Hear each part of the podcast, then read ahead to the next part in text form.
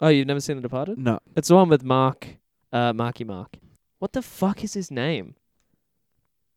I'm thinking of Transformers. I'm thinking of.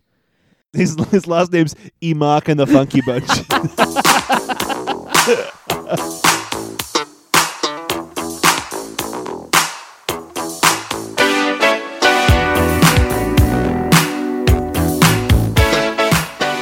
Welcome once again aboard Beef Station for a very special 50th episode. Yo! Oh, Jesus. Join us as we hurtle through the stars at the speed of sound. I'm Oscar. I am oh, I'm Andrew. Andrew. Thank you. if I'd known that, yeah, I feel like you had an unfair advantage leading because I didn't know I'd be mocked, and I would have mocked you back if I had known. If we talked about it in advance, but we didn't talk about it in advance, so now it's it's nil one with the What- mocking, isn't it? Nil one with the mocking. what a crazy move to like without any prompting, just be like, "I'm Oscar." I'm Andrew. Oh, yeah. if I just went for it, like okay, setting great tone for the start of this little one. How are you doing, my boy? Yeah, I almost uh, threw myself off a bridge after work earlier Oh, today. Did a funny thing happen to you on the yeah, way to the great theater? thing happened to me. I, All right, tell- go I, I started to tell you about this, and then we were like, no, no, no. Don't don't socially interact normally. Save it for the podcast. this might be shit, but let's save it for Yeah, our yeah, 30 yeah. listeners. so Go for it, boy. it was this. I was tasked at work with looking up a bunch of statistics about a certain thing, right? Brilliant. And so I did that days ago and forgot about it. And Yeah. then this the, the the timeline of this thing that I was working rapidly accelerated to the point where they were like, okay, we're gonna it's gonna need to be done by like Thursday. And I thought I had Great. weeks, and it wasn't really a big deal. And so like, uh, the. Just this, there was this one email that came through that was just listing a whole bunch of stuff from from this person that's supervising me, and one of the points was just like, oh, and can you just uh, send me through all the sources that you used to get those to So get those stats, and I was like, sure, yep, sure. I definitely didn't make them up. I got them from places. I didn't make them up. That sounds like I'm preparing the story that I made them up. I didn't make them up. Here's but, my one Wikipedia but link. like, well, no, it was like one of the things I based entirely off the fact that he told me that that was what we were basing it off. So I was Right. like, okay, I didn't, I didn't have this necessarily verified. So, but I did have a bunch of other ones. So I put a bunch of the other ones down, and then in the course of like. I I I was trying to find the original source that I got this statistic from, and I uh-huh. stumbled across this this article that was entitled "The statistic you used is it true?" And I was like, no, no, no, no, you know, I was just, I just looked at it and I was like,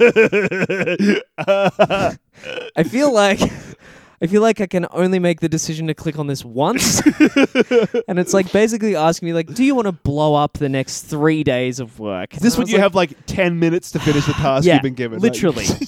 Li- literally, there was yeah. He, I think the timeline was like in the next thirty minutes, and I just and I saw this article and I was like, I, can't- I can't throw away my integrity. I have to read this, and it was basically like this thing was spouted in front of Congress by multiple senators. And is made up. And the next thing that it linked to was a statement by the company that this had allegedly been attributed to that it issued an official statement six years after the stat came out saying, We don't know where this came from. It's been sent in Congress. It's absolutely not verifiable or true.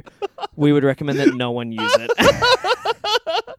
oh, man. so I sent a very panicked email being like, Oh, we can't use it. So my life was a flop sweat for 24 hours while I rapidly went back and forth between me, graphic designers that had to Oh, put this shit God. genuinely, and we it was like pull it, pull this. We have to use something else instead. So I had to find something else rock solid, verifiable. Get it approved, send it to a graphic designer in like eight hours. Like this graphic designer was replying at ungodly times.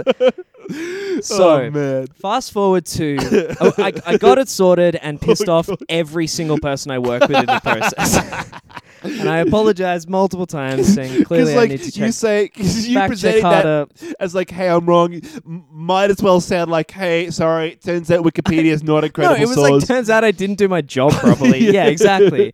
Yeah, but I did. I did mention that it was. It was like quoted in front of Congress. But anyway, so fast forward to the meeting in which this thing was being deployed. Basically, the the final test before this thing went live, and the statistic. Let's call the statistic that I was using the sixty percent statistic. Right. Let's just call it that.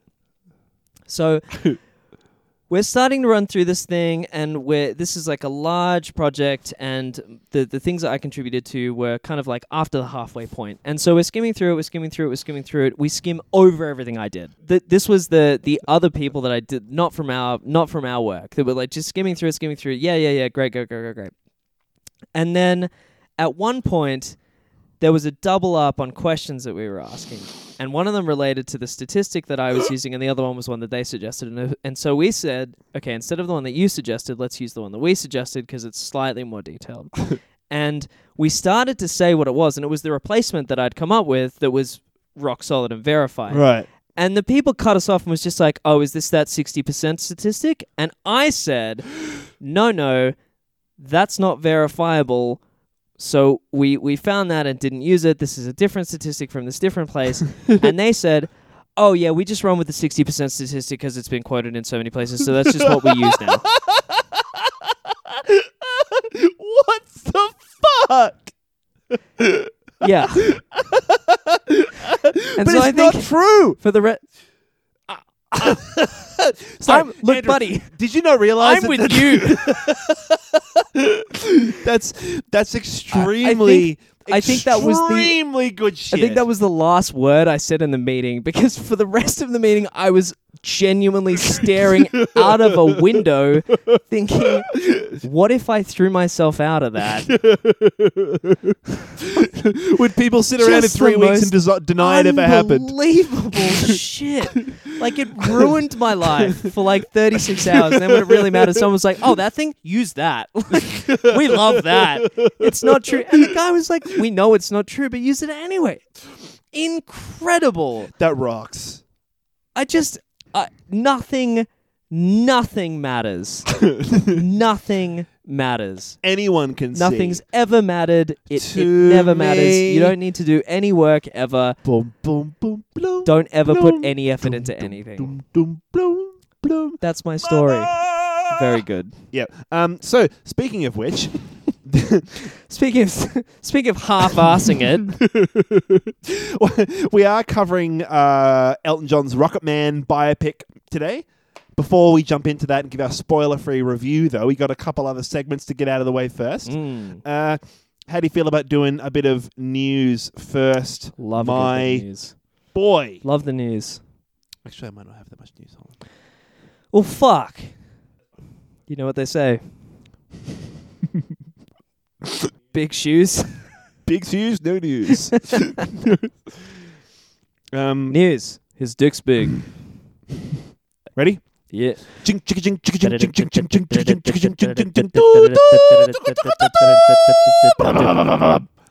Before you say that, we got an email in the middle of the week from friend of the show, Marin. All right, yep. Asking if, well, actually, reporting that until very recently, Reporting exclusive. This news just in. This news in a couple of days ago, Berlin, 1945. Go for it. saying uh, she has been in absolute consideration. That's not the word I was looking for. Whatever. Do you want to take another crack at the fucking noun you were looking for, What's bruh? when you're like trying to figure out something in like deep, like deeply questioning or like Yeah, sure. deliberation maybe. Deliberation. That's She's good. been deliberating over whether or not. Nah, it's still still What not the word right did word. she use? Don't paraphrase our listeners. Wondering, which in my opinion, shit word. Take that, Marin. She said, "Boys, I've been wondering for so many eps whether your news jingle is pre-recorded and just replayed every time. How's that for consistency, baby? However, oh boy. The one man jukebox right here. However, Andrew gave the game away with an underwhelming baseline in the Human Soup episode. 10 out of 10 for consistency and mystery, minus this particular episode. Thought you should know. We had these morons going for 45 and I episodes. flubbed it. And you flubbed I, it. I screwed the pooch on that one. Just, yeah. just for the record, I've always felt like I was doing the heavy lifting of that intro. Oh, yeah, well- and I had a piss poor like 1978 ass drum machine behind me. It's nice to know that it was at least consistently piss poor Well, for the last 45 If episodes. I'm the bass, I think you're the tenor, alto, and soprano, and probably the middle I'm as well. the rest so- of the orchestra, baby. Thank, Yep. thank you, Marin, for your feedback. The relevant staffing changes will be So made. there you go. You made me feel guilty, and I put more effort in. That was for you, Marin. Mm-hmm. Beef bullet. I better get an email about that. uh, uh, so there's been a couple. Beef Um, bulletin. so, so, so this um, news story is perfect in that it helps us hate Disney, but imperfect in that it often falls into the category of weird political kind of headlines that we often avoid. That sounds Um, right up my alley. yeah, Hit right. me. Um, Hit me, bro. So you know how? Oh man, you know how you're gonna have to dial it way down. Oh no. You know how there's been all those like abortion law changes in southern states I'm back recently? on. Right. um, Oh, so in Alabama and shit. Georgia winding back the clock. is having yeah. that same kind of discussion. And if you've ever watched a movie and been like and been wondering why they make such a big deal about it, the film being like made in Georgia, like Baby Driver is filmed in Atlanta. A lot of films are filmed in Atlanta because it's possibly similar in movies to New York. That right, kind of shit. right, right. Um, they have great, but they're tax better tax cuts. Yeah. for people filming movies there.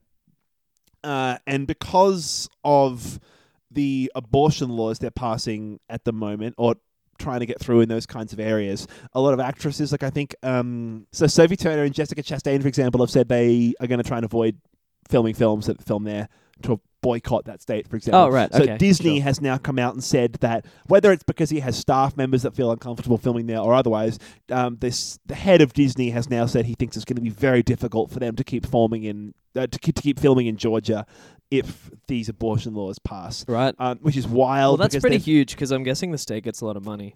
Yeah, well, they filmed like they filmed Avengers Endgame and Black Panther there.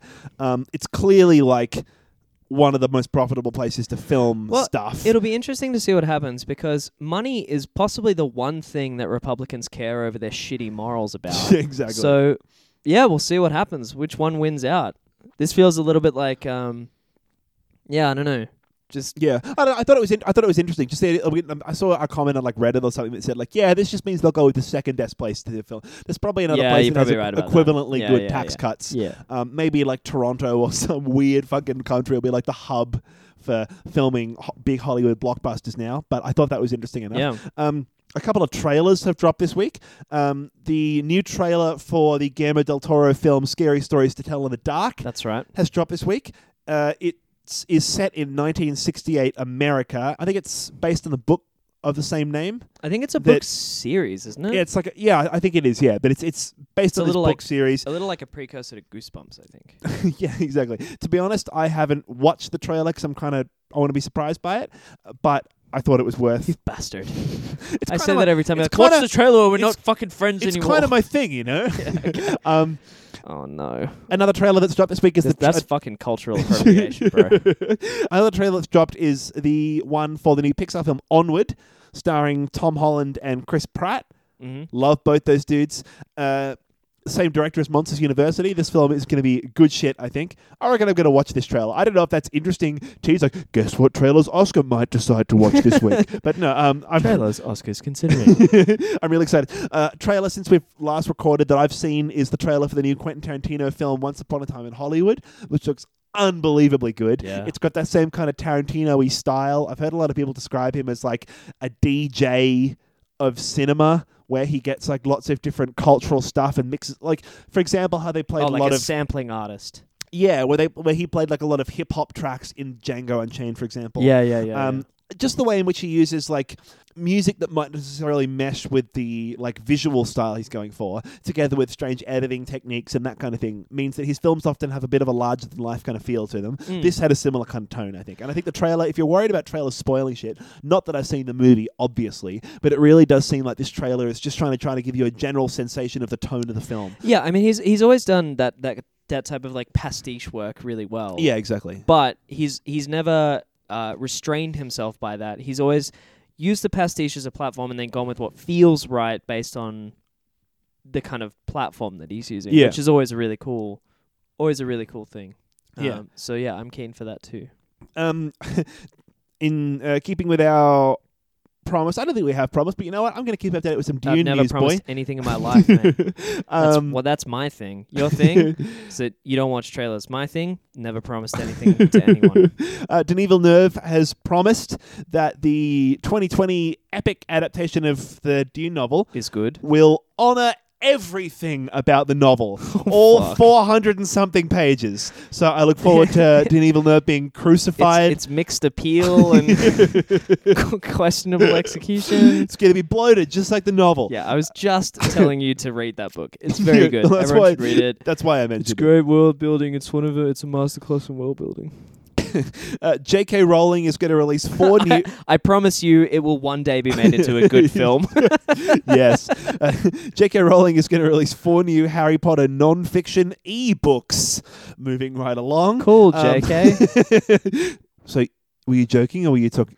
Oh, never mind. Um, I was joking. uh, we've had a couple films come out this week that I didn't not even cool. realize were out. Uh, Aladdin is out, the Oh, yeah. modern uh, live-action adaptation, and it's debuted at, with 121 million dollars overseas in its opening weekend, which is apparently doing very well. It's funny money. Um, apparently, Toy Story 4 is also out. no, it's out in three weeks. Yeah, all right. Okay, maybe it's maybe it's out in the US because Fact check. Boom. yeah, You in, the, fucking idiot. In the US it's already made 150 million dollars, uh, which is apparently doing very well. Um, industry experts saying it could even reach as high as $180 million. it's Like, made oh, 180 wow. million dollars and it's not out yet. yeah, right. um, it's apparently doing very well. I I will remain cautiously optimistic. Yeah. about the new. Toy Story film. I've liked all the other ones. I thought Toy Story 3 really, and it was good. So, you know, I'll be interested to see what that is. Um, a quick update that the Robert Pattinson Batman speculation that we reported on the other week is official. Yep. Robert Pattinson will be the new Batman. Sure. Um, I didn't see him in whatever that one was. Water for Elephants, was it? I think I Yeah. feel like that was his big later. Well, it was like a few years ago now. Maybe like, fuck, maybe like seven years ago now. But I feel like I haven't really seen him in anything since then. So I'm keen to see him be given a larger role because I think he's a pretty good actor. I think he's a good actor. and He gets a bad rep for just being in a weird teenage movie. Um, Yeah. yeah. and he's, he's, I think, I don't know, we've mentioned it last time. He is in, apparently, the new Christopher Nolan movie, Tenet. Oh, that's the spy right. Yeah, movie yeah, that's yeah, coming sure. out soon. Um, fuck, I'm so excited for that Christopher Nolan movie, man. It's going to be so good.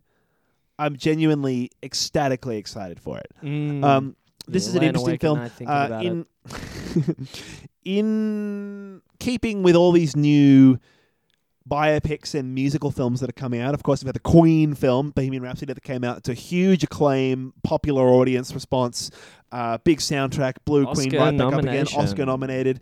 Uh, we're covering the Elton John movie Rocket Man this week, which has been huge.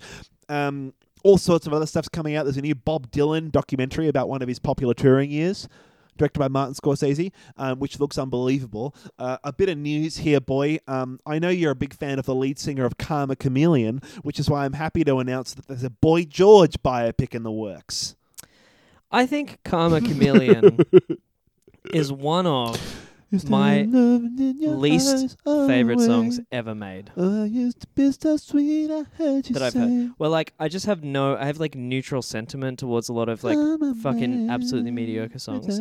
But every time I hear that, it I feel bad things, and and it's way worse than most things. come and go. Come, come, come, come, come, chameleon. that's, all I got. It's, uh, That's all I got. to be honest, I thought that would go better because that's the last news story. oh right, Ba, ba, da, ba. Boy George, can you imagine how crazy would that be? That's all I got. Um, that's the big bulletin for this week, boy. I think we did pretty well, didn't we? We've kept it nice and short. Um, we thought that to honour our 50th episode, in addition to the fact that this episode is, of course, live in front of an audience, Oh yeah. Yep, that's them. Um, we What's thought that, that, we that Nathan for you thing where he's like, Uh, my friends are all here. They're applauding and laughing, having a great time, just out of frame. Just a photo of him. It's just a photo of us. Yeah, exactly. Yeah. Um, Live studio audiences. Live studio mic, audience, You just can't hear. Of course. Uh, thank you to all the listeners, right that, countless listeners that came and managed to get tickets. Mm. To all of you listening at home, you 'Cause just of course missed we out. sold out. Yeah, of course. Um, we thought we'd try and bring back a popular segment that I've heard had one person mention to me that we should bring back. yeah, fuck yeah. So here we go. Um, we're going to bring back Mystery Meat, baby. um, so Mystery Meat is, of course, our segment that we've done about 20 episodes ago now, where we're professional film reviewers, we're broadcasting professionals, but there are Disclaimer. No. there are a few movies, nay, a majority of the IMDb top 250 movies of all time that we have not seen. But you know what? We didn't need to see them.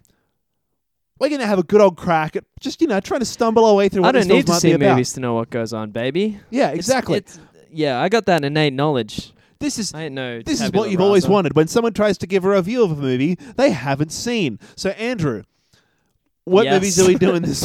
what movies are we doing this week, my I'm boy? gonna have a crack at Sixth Sense, which I've never seen, and you are going to attempt to tackle blind the plot of 2001: A Space Odyssey. Right. Okay. Before we go, Yeah. what do you think you know about 2001: A Space Odyssey? Well, now that we've jumped into the bit, of course, as you bo- as we all know, I've seen 2001: A Space Odyssey many times. I'm Right. intimately familiar Is the with it. bit that we've I know- seen it? I've seen A- Andrew. I've seen it. It's my favorite movie. I've seen it. I thought the bit was that we were clever enough professional film critics that we were able to intuit the plot of a film from its poster alone. Andrew, I don't know what to say. I've seen 2001: A Space Okay. Odyssey many, many times. I think if I you're watched it this looking- morning.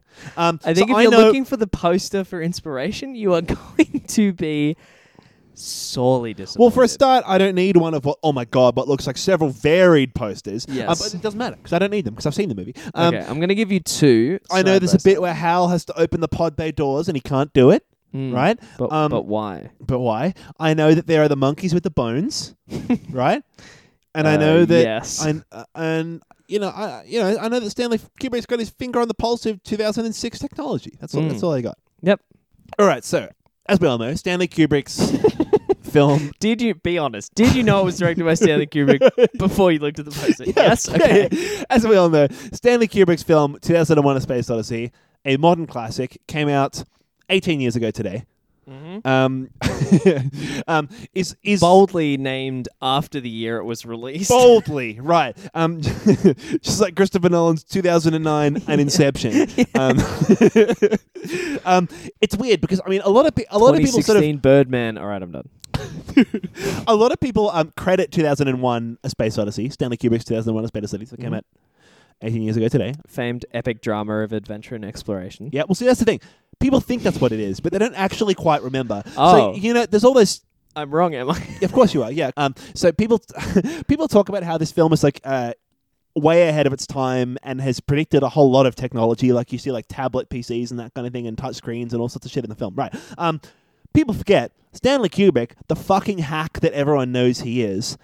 He just spliced together all those Apple keynotes. That's Right. all it is. Because of course those had happened by Yeah, 2001. it's an odyssey through all the space that he had to go through on his hard drive to just dump seven or eight gigabytes worth of Steve Jobs waffling on about the iPhone, which is a music device, an internet communicator, and a phone, Right. all in one device. Right, that's all it is. also has an evil autonomous AI.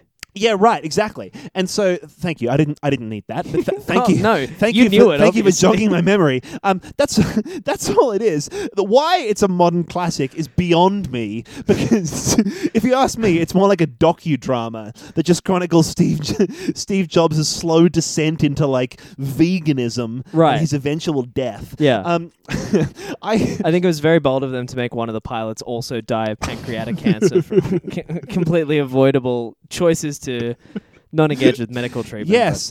And, of course, the reason why this film is so unfathomably long, and this intrepid space explorer may or not have fallen asleep within the first half an hour seven or eight times, is because it opens up with that big monkey scene with the bones bashing at the monolith. yeah, the where he monolith, climbs the Empire State Yeah, right, the and then it's mon- like, the monolith, of course, is a metaphor for the sheer big scale of of iPad screens in years to come. Things are only getting bigger, baby, and they're going to get bigger still. The monkeys bashing on the rocks are, of course, demonstrative of how the silicon is extracted to make the touchscreens Right. of these iPads. I'm befuddled as to why this movie is popular because it's essentially a how did this get made and of course he sort of starts with like before the ipad existed with your sand and your rocks and your glass he continues through to whatever the fuck happens to them in the middle when i was asleep and he talks about you know it's it's basically just the steve jobs shit no one cares and Right. then, and then it finishes with the um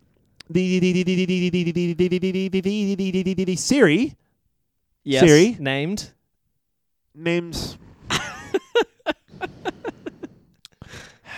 Harry Harry Yes. Yeah, right. And so, um, the, the climax of the film. Not that I mean, it's it's a lot of gorgeous shots. You got to watch the film, of course, if you want to see like I should do that. Yeah. Cupertino's Amphitheater One in all its glory. But um, really, what you're there to see is the bit where the main character. Uh, Stanley is just desperately trying to sink his. Stan Lee, the Da- creator of Marvel, is, is the main character in That's- 2001: A Space That's how he got famous. Oh, okay, yeah, right. right. Um, you know, the Iron Man didn't make it like yeah, 2007. and then he went into the yeah. fourth dimension and invented Spider-Man. No, no fourth dimension. He just sat on his hands for seven Oh, years, and then. Spider Man came out in 2000 and whenever it was with Tobey Maguire, and that's when Stan Lee got. Yeah, right. um, of, of course, the the climax of the film really culminates in the main character, Stanley, as we know, um, Stan Lee. desperately trying to sync his MP3 player, and Right. he's like, "Open the iPod bay doors, Harry. Open the iPod so I can get my third eye blind in there, so I can listen to it while I'm uh, I- iPad." Right. And he says, "I'm sorry, I can't do that." And then his MacBook crashes, and that's why they're discontinuing iTunes and that's this year. and credits. And that's it. Right. Shit. Whoever knew that the, the pod in 2001: A Space Odyssey was was an iPod. Do it again. No, thank you. Thank you. Thank you. Thank you. Thank you. No encores. Wait till the end. hold your applause. Um, that's it. Incredible. Yeah. So I mean, I, don't- I think you should watch it, man. It's pretty good. I think Yeah. it's right up your Well, alley. It's a lot. It's I wasn't as- going to, but you've sold me. Yeah. I mean, like, I, as people would know, I'm a huge fan of large corporations, especially Apple if- and Steve yeah, and- Jobs. And, I think if you want like a, the Dune movie sounds great. So if you want like a big, large scale conceptual sci-fi film, maybe Right. wait for the Dune movie to come out. okay.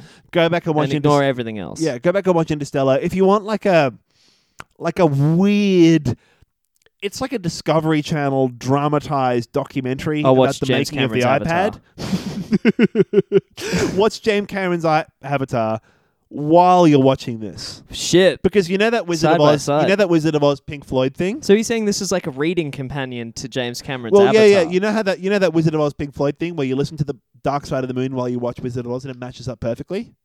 No. Right, that's a thing. I'm That's out of a- the bit. No.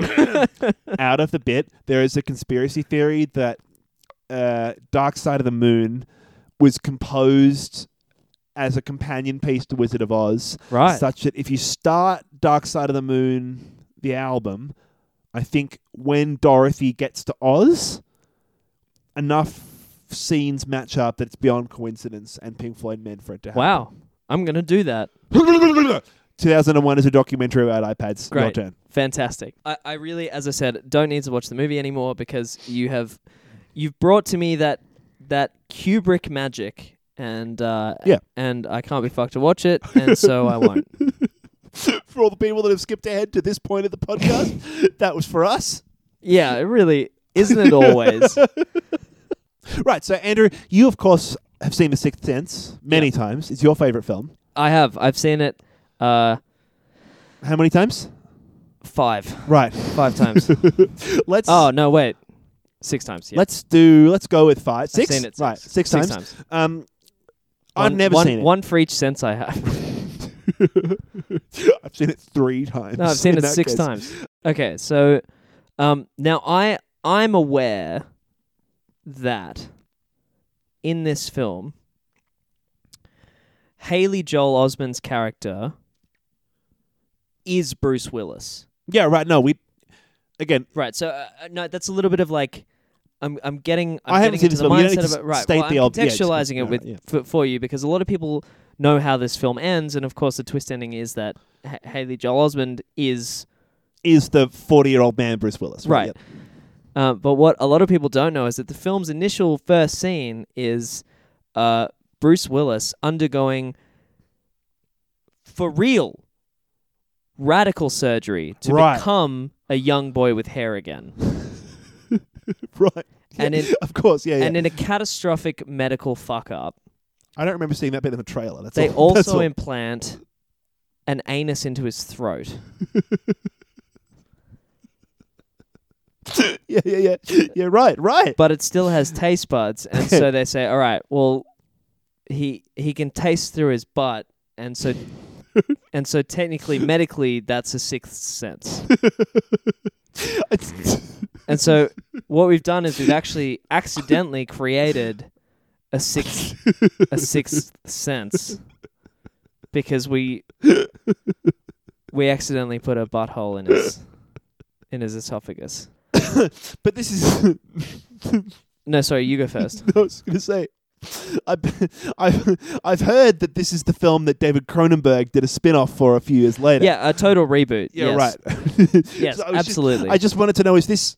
Yeah, and that So- one didn't go over very well uh, because It, It just was- doesn't seem like it was it's far less our graphic and and disgusting than than Cronenberg's normal it just, work. It just doesn't seem like our man Davo's been left with much no. room to no, work no, with. Yeah, I mean, I feel like in reality, Cronenberg is a bit hack and stole a lot of his a lot of his original material from The Sixth Sense, despite the fact that I think it came out way later. But Right, and so the the I see dead people line, which is of course famous. Right. A lot of people miss mishear that line because what it actually is is I see dead people because because he can because he can also Don't. because he can also ta- taste. Taste through his throat butt when when there are dead people around. and so there's a huge turning point in in what I would call the the the second act of the three act story, where the scientists go, "Oh, actually, sorry, putting a putting a butthole in in in the throat doesn't really count as a sixth sense. If anything, it, it would just be the the sense of taste again." the second sense again. Sorry, is The actual the actual sixth sense now. I'm just describing what the scientists say in the movie, so please leave your questions until the end of the presentation. Yes, yeah, sorry. Is that read through the IMDb quotes page first? Well, I'm not doing that. I've seen the movie. I don't need to do that. But they they, they say that sorry, actually we've we've we've looked at it again and we've discovered that this that that Bruce Willis, who once again is a 38 year old man, who well he's still a 38 year old man biologically, but he's had uh, just An extensive amount of awful yeah, right, surgery. yeah, yeah. And again, they still screwed it up, still put a butthole in his throat, but inadvertently also that butthole can taste dead people. and that's the sixth sense. My, right, so, so, so correct me if I'm wrong, but my understanding is that Haley Joel Osment during filming went blind, and so they decided to perform drinking the same. far too much, Yeah, right. yes. Yeah, so perform the same surgery on him, poisoning. Awful. Terrible thing. replacing his his eyes with two buttholes. Yeah. they had to get a donor butthole. Yeah. and stay with me here. Is that where us see dead people comes from?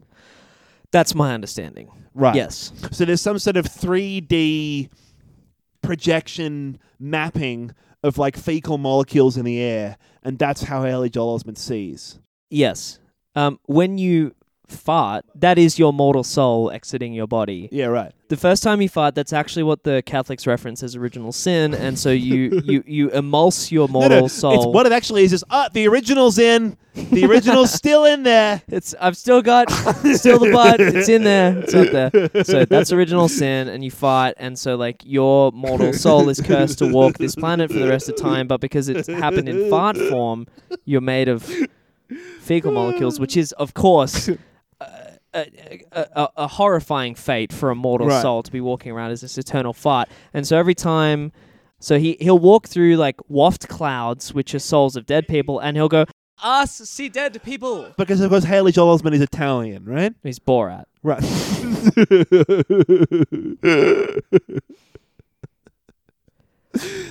I see dead people. the final scene, um, is that they have uh, just an an unbelievably cinematic battle on the rooftop of a building, um, in which Bruce Willis's character, as Haley Joel Osment's character, dies, saying, uh, "I've seen things you people wouldn't believe. Attack ships off the shoulder of Orion. I watched Stevens glitter in the dark near the Tannhäuser Gate." Yeah, and right. He dies. And that's where it ends. Yes, Right. and credits. Cool. Great. No, well, I mean, To be honest, I reckon I think Ask See Dead People wasn't great writing. yeah, I mean, Not not the best. I mean, if we could go back and um, and it really feels like they phoned it in on the spot. yeah, I Maybe mean, with a bit of panic. it definitely it definitely sounds like M Night Shyamalan was caught unawares a little bit by the I see dead people suggestion. Yeah. Um, let's not worry about it. It sounds like you've seen it a lot, man. I wouldn't worry about. no, I don't need to watch it. Yeah, right. Um, again, you mean? Uh, yeah. Yeah, yeah, right. Yeah. Okay, great. Um, You also genuinely just informed me that it was directed by M Night Shyamalan. ah. right. Moving Right. on. Moving right along. Um, welcome to all the people to the third minute of the podcast. We have now cut went- to. Ugh, and kept skipping forward. You definitely didn't miss upwards of thirty minutes of. It's not bad improv. It's well, just of course it's a not. poor recollection of. if anything, it's Yeah, a no, reading series. Yeah, right. Um, this week we thought that we would really go go out with a bang for the movie we're reviewing this week and Mm. review Rocket Man. Elton John's Rocket Man. Hello. Burning at the I think it's gonna be a long, alone. long time. Rocket Man. Rocket Man. So I reckon the audio from the film that we just played probably doesn't need to make it into the final cut. no, sorry. People have seen the trailer. Uh, right, so uh, Rocket Man came out in 2019, this year, directed by Dexter Fletcher, who perhaps not famously, but most recently and most notably, is the director who finished the direction of Bohemian Rhapsody following the firing of Bryan Singer. and he was on for the last meat. two weeks of filming. Yeah, exactly. So for, whatever guild rules, it meant that he didn't get official credit, but um, a- as So the director. Bryan Singer got me too, and and uh, this guy Dexter Fletcher f- kind of stepped in for the last two weeks of filming and was given an executive producing credit yeah. due to Directors Guild of America rules. Yeah. Most notably, he's done a lot of acting Mm. in the movies and TV. Uh, the only other films that he's directed are ones that I've heard of that are Sunshine and Leith and Eddie the Eagle, and then of course he finished up the directing of Bohemian Rhapsody. Yep. So he's now he is the real director that didn't get me too for Rocket Man. Uh, Yet. Should that just always be the way that the, Yeah. the thing that you say? Yeah. So, yep. Dexter Fletcher. as of June 2019. Yeah. Uh, I think it's Ah. interesting that the two biggest biopics of the year were both directed by the same guy, essentially. So, to start in broad strokes about this film, it stars Taron Egerton as Elton John. He is most famous for having appeared most recently in the Kingsman films. Yes. Uh, Jamie Bell plays More like Jamie Bellend. Hell yeah. Jamie Bell plays Bernie Taupin in the film, the lesser known lyricist that writes all of the lyrics accompanying Elton John's music. Yeah, so actually, like, I feel like you're too in the zone to realize how few people probably know about that. Do you just want to outline who Bernie Taupin is and why anyone should give a fuck Right. about it? So the vague backstory to Elton John and Bernie Taupin's musical Little career. less detail. Elton John England piano. Yes. Bernie Taupin long hair writing. Great. Um, right. we clear. Done. um, Elton John, uh, classically trained piano player. He was in a blues band that played in pubs and shit. He worked out that he was pretty good at writing melodies and writing music, and he's very good at music and theory and that kind of and thing. playing and performing music and vocals. Piss poor lyricist. Yes. So he rocks up to the literal a- opposite of Bob Dylan. Right. He whoa. he rocks up to a, that was a woo for me listening in the future. Yeah, yeah, yeah, Don't no. get triggered, future right. Oscar. yeah, during Um, the edit. Those shit uh. um, I'm only the piano player. That's about that's what Elton John said. I said don't shit yourself. Don't shit myself. I'm only the piano player. that rocks. Um, Elton John goes to Dick James, head of a music publishing company. He was also famous for writing, uh, for, for publishing the Beatles later on and making a whole bunch of money off them. Um, and says, "Hey, I can write music. I can't write lyrics." And Dick James goes through a whole stack of fucking envelopes, hundreds of envelopes sitting on the counter of all these poets writing in lyrics. And goes, "Ah, fucking take this This envelope, one. write music to these lyrics, and get back to me." Um, sealed envelope. Elton John takes back to his piano, opens it up, starts writing music to the lyrics of one Mr. Bernie Taupin, who then went on to be the man who write, wrote all the lyrics for every Elton John song from 1969 till today. So basically, Elton John has never written any of his lyrics. No. ostensibly. Bernie Taupin writes all the lyrics. Elton And- John writes all the music. They never create their individual art together. No, so I, I- uh, Basically, Bernie writes his lyrics and then just gives a piece of and paper then to Elton hands John. Yeah. them to Elton John, and Elton John looks at the lyrics and says, "Right, what does this sound like?" Yeah, and makes up the music to those lyrics, which is just when you think about how music is made now, kind of fucking incredible. Yeah, and like, that's a- I just don't. I feel like that that is that can't be happening in the world of music much, if at all, anymore. and that's a really old school way of writing music. Like the um I can't think of the exact example, but like the um Gershwin kind of style of writing music. I think one of them wrote the lyrics and one of the other ones wrote the music. I know that Burt Bacharach and Hal David, I think one of them wrote the music and one of the and the other guy wrote the lyrics. Carole King and Gerry Goffin wrote shitloads of stuff in the 50s and 60s. Carole King would write all the music and Gerry Goffin would write all the lyrics. So it's a very sort of late 50s 60s way of writing songs Right. where you just get a very talented lyricist and a very talented musician and you shut them in a windowless room and you go write songs. And for the timelines here, Elton John's career sort of exploded at a in the Uh, early at- at- 70s. at- yeah, late Yeah. 60s, early 70s, right? Yeah, So I think this this film sort of starts to take off about 69, Right. um, and goes on from there. And Yeah. he sort of has is is well established by sort of 73. So in terms of that timeline, that 50s or 60s thing, they are sort of coming off the back of it. yeah, well, that's that's kind of why a lot of people don't realize that musicians like the Beatles and the Rolling Stones were kind of amazing and notable in the day because they whole- wrote their not, own. Not just them, all those big bands and pop acts in the, in the 60s, like Simon and Garfunkel and all of that, exactly, because they wrote their own music and performed their Right. own music. which nowadays it almost it feels like It's like, who gives a fuck? Elvis didn't write most of his own songs. Mostly, Yeah, so other that's people wrote songs crazy. for Elvis. Like- Mostly, Frank Sinatra had songs written for him. Because now it feels like if you ask, like, I, I mean, I, I think it probably most people that aren't idiots know that most pop stars don't write their own music. Yeah. But, like, the fact that there's sort of like 20 person writing teams going into these ratchet pop songs that sort of don't have anything going for them, but they still had like 30 people kind of produce and write and create them. It's not this one person anymore Yeah. it, it that is amazing and it's still amazing it's still if you're if you know what to look for it's still incredible when you sort of like fucking kevin parker if if anyone doesn't know like tame impala as an artist is basically one dude and he writes all of the lyrics and he makes all of the the music and instruments himself and sort of like records it in a studio himself Yeah.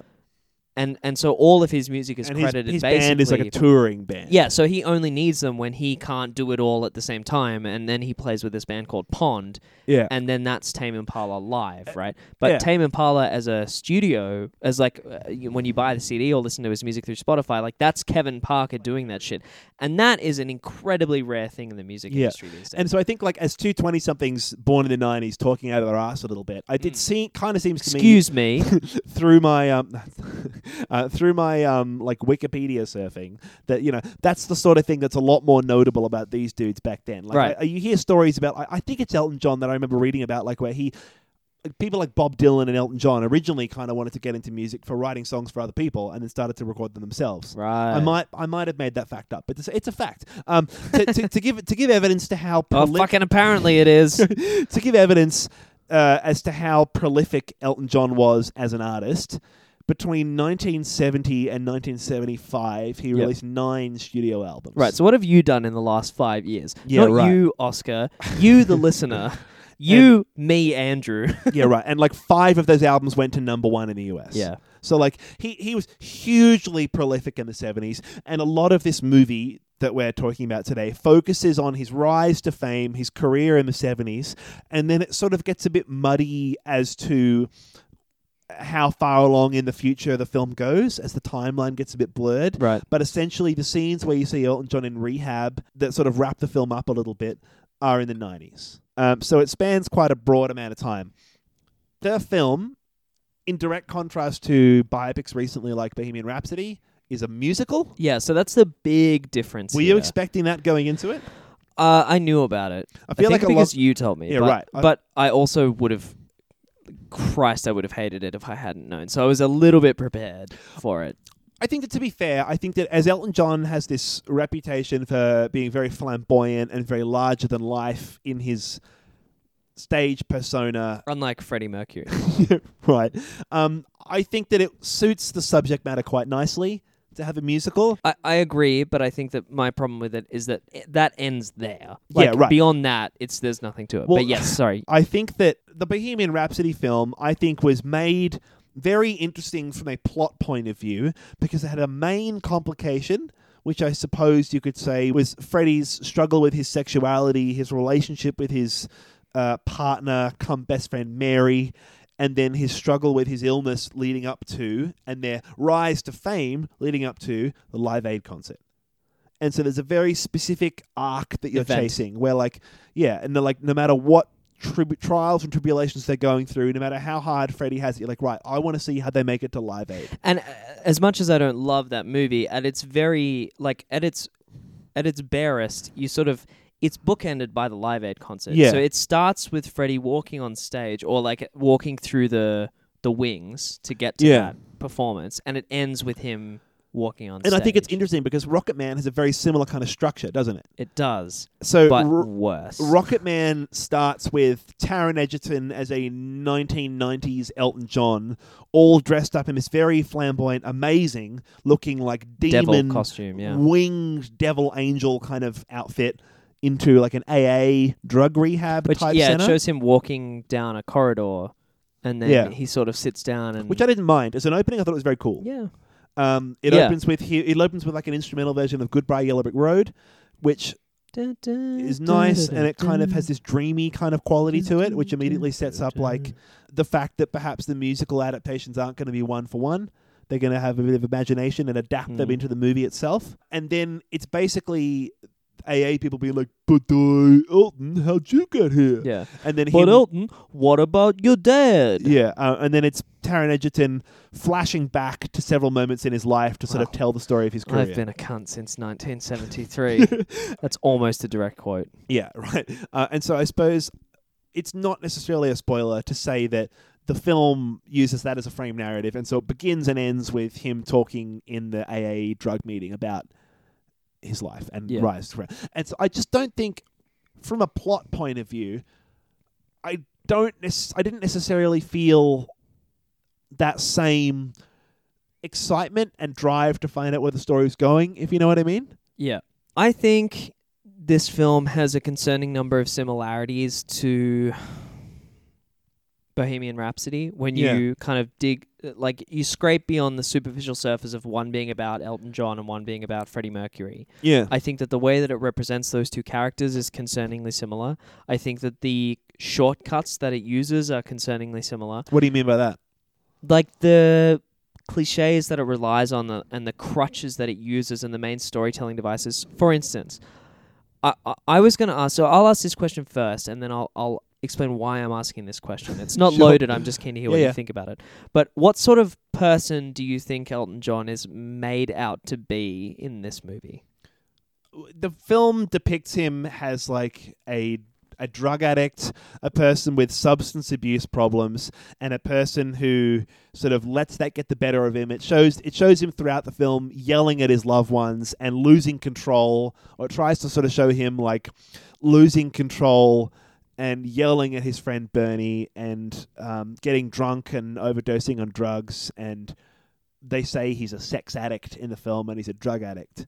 Um, I don't know if this is what you're getting at, but I found that there are a lot of scenes in the film where it's Elton John sitting down with some loved one and being like, "I'm so sorry for how I've behaved. I've been despicable." And as an audience, you sort of sit there and you're like, "Well, have you? I haven't really seen that." Mm. It tries so hard, in my opinion, to have Elton John have these emotional moments where he sits down and says like I'm so sorry for how I've acted that in the context of the film you haven't really seen him act that poorly. it spends more time You know what I mean? focusing on the consequences of his actions than the actions themselves. right, and so it feels largely meaningless, I think, okay. which I think is maybe what you were getting to. Well, I, I actually locked on to a similar theme more to what you started with, which was that uh, kind of I feel like Elton John is portrayed as just this like kind of vulnerable, emotional gay man in a time where that is very much yet to be accepted. And I think Um, that's a compelling story. The thing Yeah, about I think film it is can that be, yes. that is an inherently compelling story in like the world's biggest rock star has a sexuality that I think in many places was illegal. Yeah. And has these drug abuse and substance abuse problems that almost killed him. yes. I think that there's an inherently a compelling story there that this film kind of failed to capture. Yeah, and I think that the one of the worst parts of it is that it it failed to not only did it fail to capture it in an interesting way because I don't think it failed to contain it. Like it had it it it sort of you can't argue that it wasn't in there at all. You can see where the film's going. But- I just don't think it's convincing. Right, exactly. And I, I think that it, it's ex- it falls down in almost exactly the same ways as Bohemian Rhapsody does, where it's it's following the story of this um this e- exploited uh drug-riddled gay man uh whose problems are attributable to emotional issues stemming from a lack of family support and a lack of properly being able to accept your connection to romantic interests Yeah. uh, and being exploited by people who take advantage of those romantic interests, especially. Um, and, and I think it, it just almost made Freddie Mercury and Elton John into the same fucking character. And I would be less suspicious of that if they weren't directed by the same person.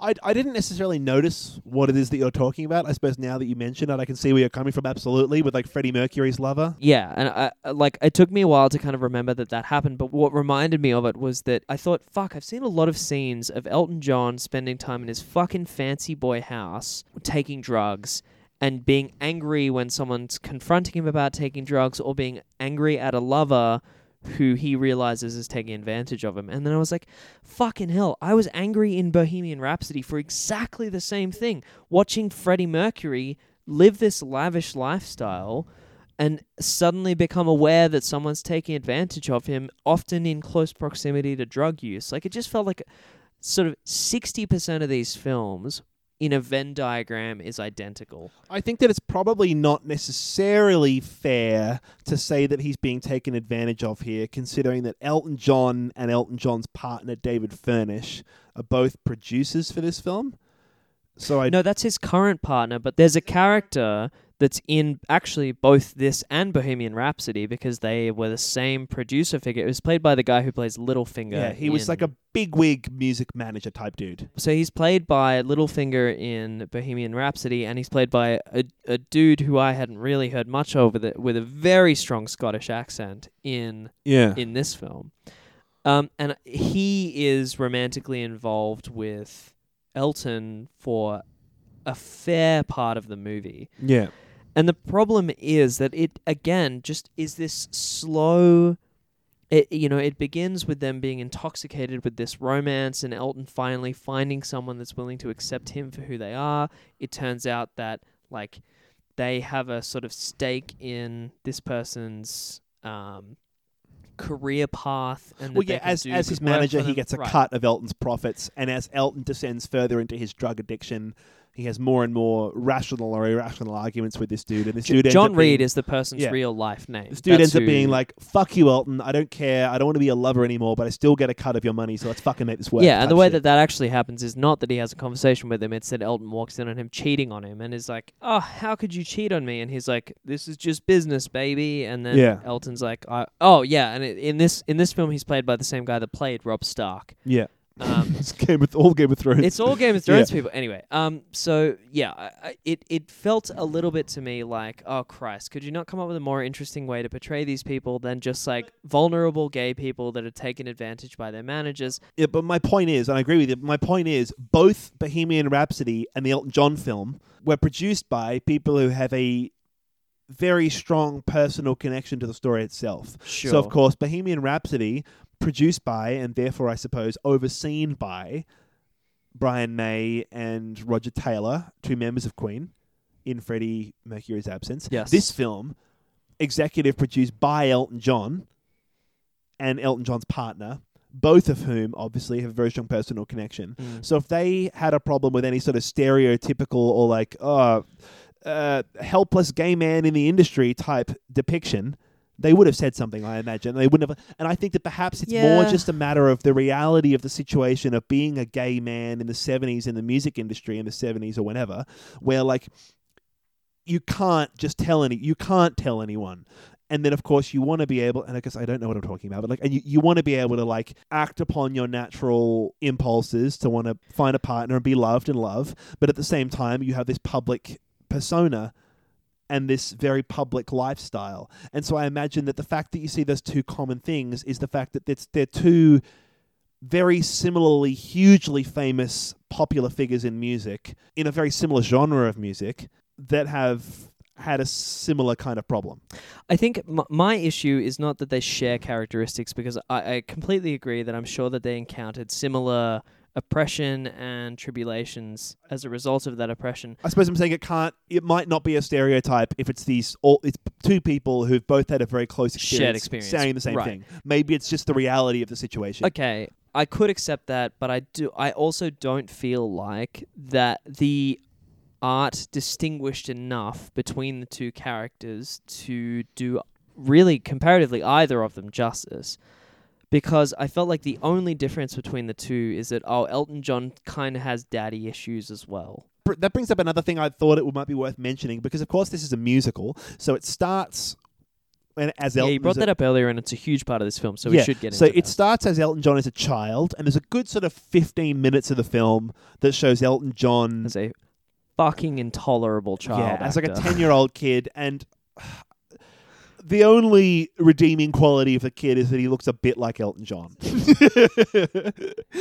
I don't even think that he was that bad of an actor. I just think one of the problems is, I think, I, I suppose one of the inherent appeals to this Elton John movie for me was watching all the music be adapted on screen and just hearing a 10 year old like squeal out Saturday night's all right for fighting. this film breaks reality in, in the same way that a lot of musicals do, which is getting to well, let's let's start talking about it as a musical. But um, it, one of the s- sort of symptoms of that is that it has a ten year old belting out these modern day Elton John songs that you Yeah. know and love, like three octaves higher than they should Exactly be, right. and it's awful. And it's literally just the tone that I have a problem with. Like if they did some weird time warp thing where the ten year old cuts and Taron Egerton sitting there on the stairs in like a ten year old schoolboy uniform, I'd be happy. That would have been better. It genuinely would have been a better movie if Taron Egerton had been dressed up in a schoolboy's outfit. and you can even say like it's him retelling the story kind Yeah, of thing. Because. I, I heard people talking about like the whole like unreliable narrator sense of the story, right. and about how you could view that.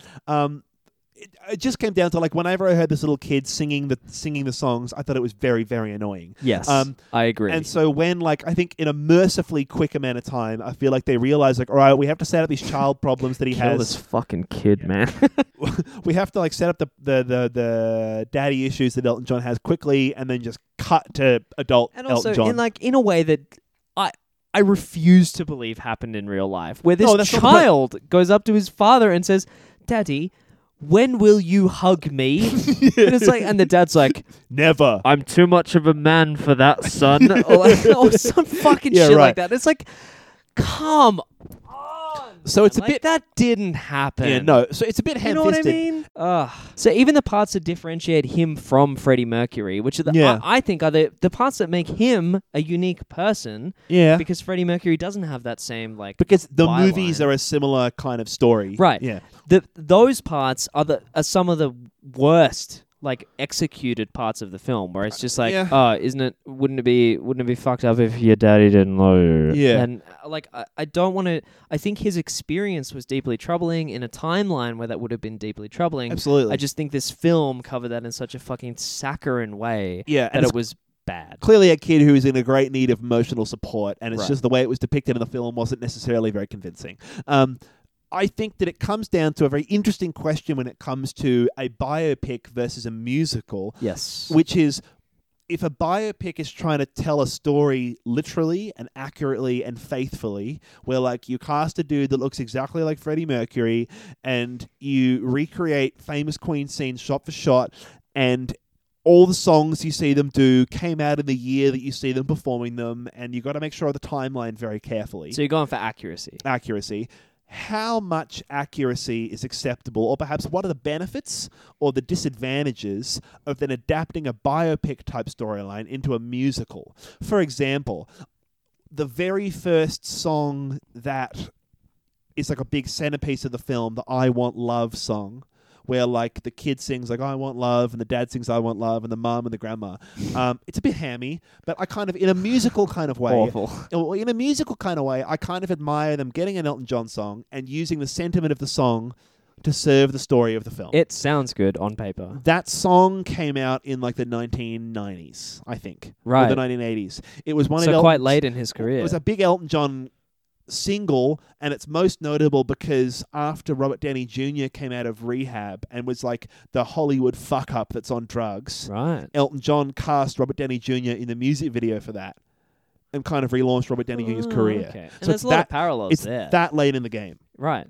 um, and so the fact that they've fucked with the timeline and to bring this song from like I don't, whatever it is, the uh, late '80s or the early '90s, Sure. and bring it back to like the part of the story that's set in the mid When he's a kid playing on his like his mum's home's upright piano, as when he's still like eight or 10 figuring out whether old, or right. not they should send him Um, to piano school. Yeah. I think that's an inherently interesting benefit that you Yeah. have of having a musical film. What because you've you just told with the me timeline. is more interesting than anything that happened. in Right, exactly. And so the problem is the actual story in this film, not to harp on for too long about it, the actual story in the film, I don't think is that compelling. No, it's not And at all. I would argue that the most interesting parts of the film, and I would argue, in fact, that the only bad part of the film is the story and the plot advancing parts of the story and the writing that comes along with that.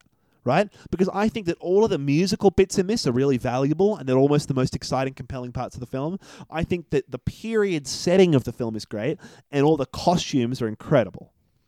So I thought maybe what did you what did you think about the musical elements of this film that are an asset to the film rather than tearing apart the writing which we kind of know is bad Right. Well, I I just dispute that the the writing is bad. Uh, sorry.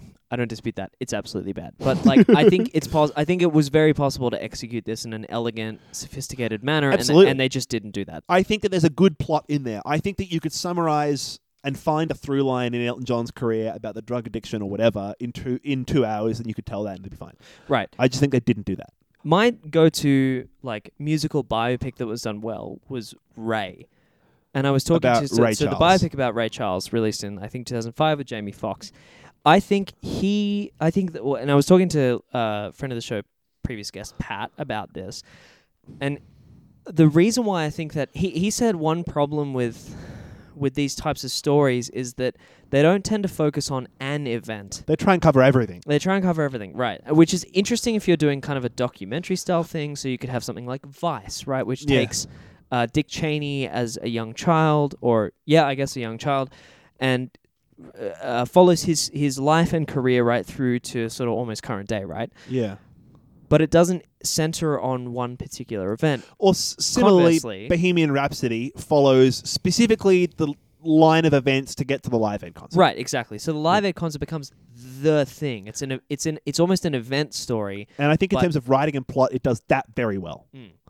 In comparison to Elton John. Right. So there's this thing. I'm going to make this up on the fly, and it's actually quite a complicated process. So I'm All right, mate. But let's. I'm going to introduce a thing which uh, a bunch of listeners probably haven't heard of that I was introduced to recently, ri- right? Which is called the mice quotient. Yep. sure. I think this actually comes from Orson Scott Card, Can you which is spell it? shit. M I C E, the mice quotient, right? Um, But Sorry, the well, just I don't know, fuck off. Um, but the mice quotient is a way to think about whether or not your story is of a certain type, right? And it's it's it's a split between the milieu, the idea, the character, and the event, right? And so like you've got these four different sort of broad categories that it can come through, and they all have an accompanying rule set that if you're choosing to center your story around the milieu, the idea, the character, or the event, you need to follow these rules. For instance, a character story like follows what a character does and why, and an event story follows what happens and why it happens. And if you choose to apply certain rules to uh, one story that come from a different story's rule set, it doesn't make any sense and, And it- it's not satisfying. Right. Okay. so sure. if you try to explain, like, for instance, Dune is a story that's a lot about the milieu. The milieu is the really interesting thing. the world and all that around. Right, it, and if you suddenly give a certain character a huge revelation, but you've focused so heavily on the storyline being really, it doesn't sort of matter what characters are in this milieu. The interesting thing is the world itself. It No one feels gives a shit about that character or their revelation. Yeah. They care about the world. yeah. Whereas if you made it a character story or an idea story, and the revelation is the big twist at the end of the story, like Fight Club, Right. right? It doesn't matter where it's set. The milieu is not what's important. The important thing is the character and the idea. So I suppose if I can try and interpret what you're telling me about this technique and use it in Lovely. application with Rocketman, Yes. it sounds like what you're telling us is that the problem with Rocketman is that at its heart, it's a character film about Elton John, but also it's trying to tell the story of his career and fit this Which, one character. which I would argue is a milieu. yeah, and fit one character in this many decades long story. Yes. and all this whole setting of the 70s and the 80s, but it's also got all this other shit going on. So it's trying. It's trying to be a character film, but also be a story film Yep. And kind of give you this general sense of the 70s. And so it ends up feeling kind of washed out. And it's a fucking musical. Exactly. And then they try to focus on so the, the real strength I think about Ray cuz when I when I try to apply this to what I was just talking about which is Ray, it's actually sort of difficult because Ray does focus on a character's entire life through their childhood. well, I think you But- can have a sequence of events without it being a focus on a story. Exactly. Right. And what Ray does really well is it splits his life up into a series of vignettes that are each very self contained ideas about a particular character undergoing a particular hardship and directly growing and learning as a result of and that. And they all sort of tell you the story of Ray's growing anxiety and self and doubt and, and that kind of thing. they they so like his as it's actually character stories it's individual little character stories which show okay he's exposed to drugs and he takes them and then they relax him and so he grows personally as a drug user so he grows personally as a drug user grows personally as a drug user keeps going and then yeah. and he wants these that. other aspects of his life Yeah. and he has to slowly learn not to be that drug using personality. Yeah. And because the main demon in that film is actually his drug use, right? Yeah. I think first it's kind of pot and then it turns to heroin and then it sort of is in the background, but then you realize that heroin's been the problem all along and really he has to overcome that in order to grow as a person. I think to talk about Ray, I think one of the most interesting things about that film is it's all about um, him blaming himself for shit that he's done in the past and being either powerless or having the power to change that. And him not being able to sort of tell the difference. Like he sort of has his drug problems, which he sort of sees as this crippling problem in his life. And then he also has like him blaming himself for the death of his baby brother. And all those traumas and anxieties kind of get mixed into each other. Right, And and it's that's all it. this like problem where he just has all this guilt and all this anxiety and all this trauma for his past that he just blames everything on himself for. Yeah, and you can argue whether or not he's using the drugs as a result of that past or not, but Yeah. either way, it doesn't really matter because they're both impactful and they're both well kind of articulated in the story. Yeah. The problem with both Bohemian Rhapsody and I think a lot more so Rocketman is Yeah. that it doesn't follow any of these four categories enough to make any of them interesting. It Yeah. skims over his character development to the point where he doesn't really grow as a person. You're immediately shown his sort of like final form when he sits down as a teary alcoholic, and then by the end of the film, spoiler alert, is sort of fully recovered, but in the same context. So he's like sitting there as an alcoholic. he's and been he's, telling a story for 10 minutes. yeah. But Yeah. it feels like by the time he finishes telling that story, which is the end of the film, he's fixed all of his problems. and he's Yeah. resolved those internal conflicts to the point where he's able to walk out of the room triumphantly and be better Yeah. in the 90s. I right? suppose I don't mind in the head of Elton John him having come to terms with his problems, Right. And the fact that it seems jarring to us is because we've just seen it. But in the world of the film, he's had ten years to come to terms with it. I suppose the problem is you don't really feel that closure, and you don't really see that in the film. Yeah, because as you uh, the, to answer the question that you were actually asking earlier, which is what what are the advantages of it being a, a musical and what does it sacrifice as a result of that versus a biopic Yeah. conventionally? I think it could actually have tried less hard to be realistic and depict his actual uh, traumas and underlying um, kind of like uh, d- demons and struggles and could have focused more on the surreal and it probably would have been better for it. I agree. I don't think at least it would have been worse. What I would have preferred is for this not to be a musical film and for it to have been a more interesting biopic because I felt like the musical aspect was never truly taken advantage of. Personally, and uh, you might disagree with this, but Yeah, sure. but personally, I felt like the musical aspect of this film was purely used as a sort of crutch to show how eccentric the character of Elton John was and like kind of give you this little imaginary journey into what goes on in Elton John's head. Like oh Elton kind of saw his whole life as a musical. Yeah. things just went from scene to scene and then all of a sudden he woke up and realized he was a drug addict. But i think that's actually a shit way to tell the story because Yeah. we didn't experience that. What we experienced was grounded in in the reality of elton's perceptions so for me personally i would have preferred that it committed fully to being a musical or committed fully to being a biopic and i, I feel like it lost out from from either of those things. I think, given the fact that uh, the Queen biopic we've done recently, even though we said it did the plot quite well, it really is just good band has people realize they are good, they get better and make money. yeah I don't think that that story is inherently very interesting. I would agree. And I also think the story wasn't very interesting. Right. And so I think that having a target that's very small scale and kind of leading up to Live Aid is kind of an interesting thing to do with the Queen movie. Similarly with Elton John. I think that the El- Elton John as a character and all of his fancy costumes and his famous extravagant persona and lifestyle lends itself very well to a musical where exactly you can sort of be like, here's a window into that wacky head of Elton John. And I think that given the right kind of musical setting, if you commit fully to it, would be excellent. One of my favorite bits in the film that fucked it when the little kid started singing was when uh, this is a thematic spoiler, whatever. Who cares? You're this far into it. I think it, it's not a movie that you really need to worry about spoilers on it. Yeah. Uh, it's when when Taron Egerton tries to drown himself in the pool when he's all drug Oh, fucked yeah. and drunk, and he keeps sinking and sinking and sinking, and it sort of turns into this surreal dream sequence. I kind of like that as an idea, and that was one of the most inherently appealing parts of the trailer for me. I thought um, there's a bit in one of the performances when he's on the piano and he hits a chord and he starts floating upwards. That was what I was just about to mention because that for me was the best moment of the film. yeah, It's it's this uh one of his his first performance at in America. at the Troubadour, at the a club in LA. and, and like apparently kind of I think Bob Dylan they they drop a lot of names. They're like, oh, uh, the Beach Boys are in the audience tonight, and we we won that hat from Bob Dylan, Right. And, And- and Neil it's- Young played here last night. it's meant to act like as this source of anxiety for Elton like don't fuck this up man there's a lot of important people here watching you and what happens is he comes out and he really Mm. absolutely kills it. nails it and he and he feels this energy Yeah, and we've seen him be this anxious, awkward dude the whole time. Yeah. And it's the first time you've really seen him come out as Elton fucking John in like a star spangled overall weird jumpsuit thing. And like he walks out and everyone's quiet because they don't really know who he is. And he starts in this weird way, really slow, brooding crocodile rock entry, and then like kind of blows it up into what we all know now is the normal version of crocodile rock, but it, Yeah. it, it, it really takes the audience by surprise.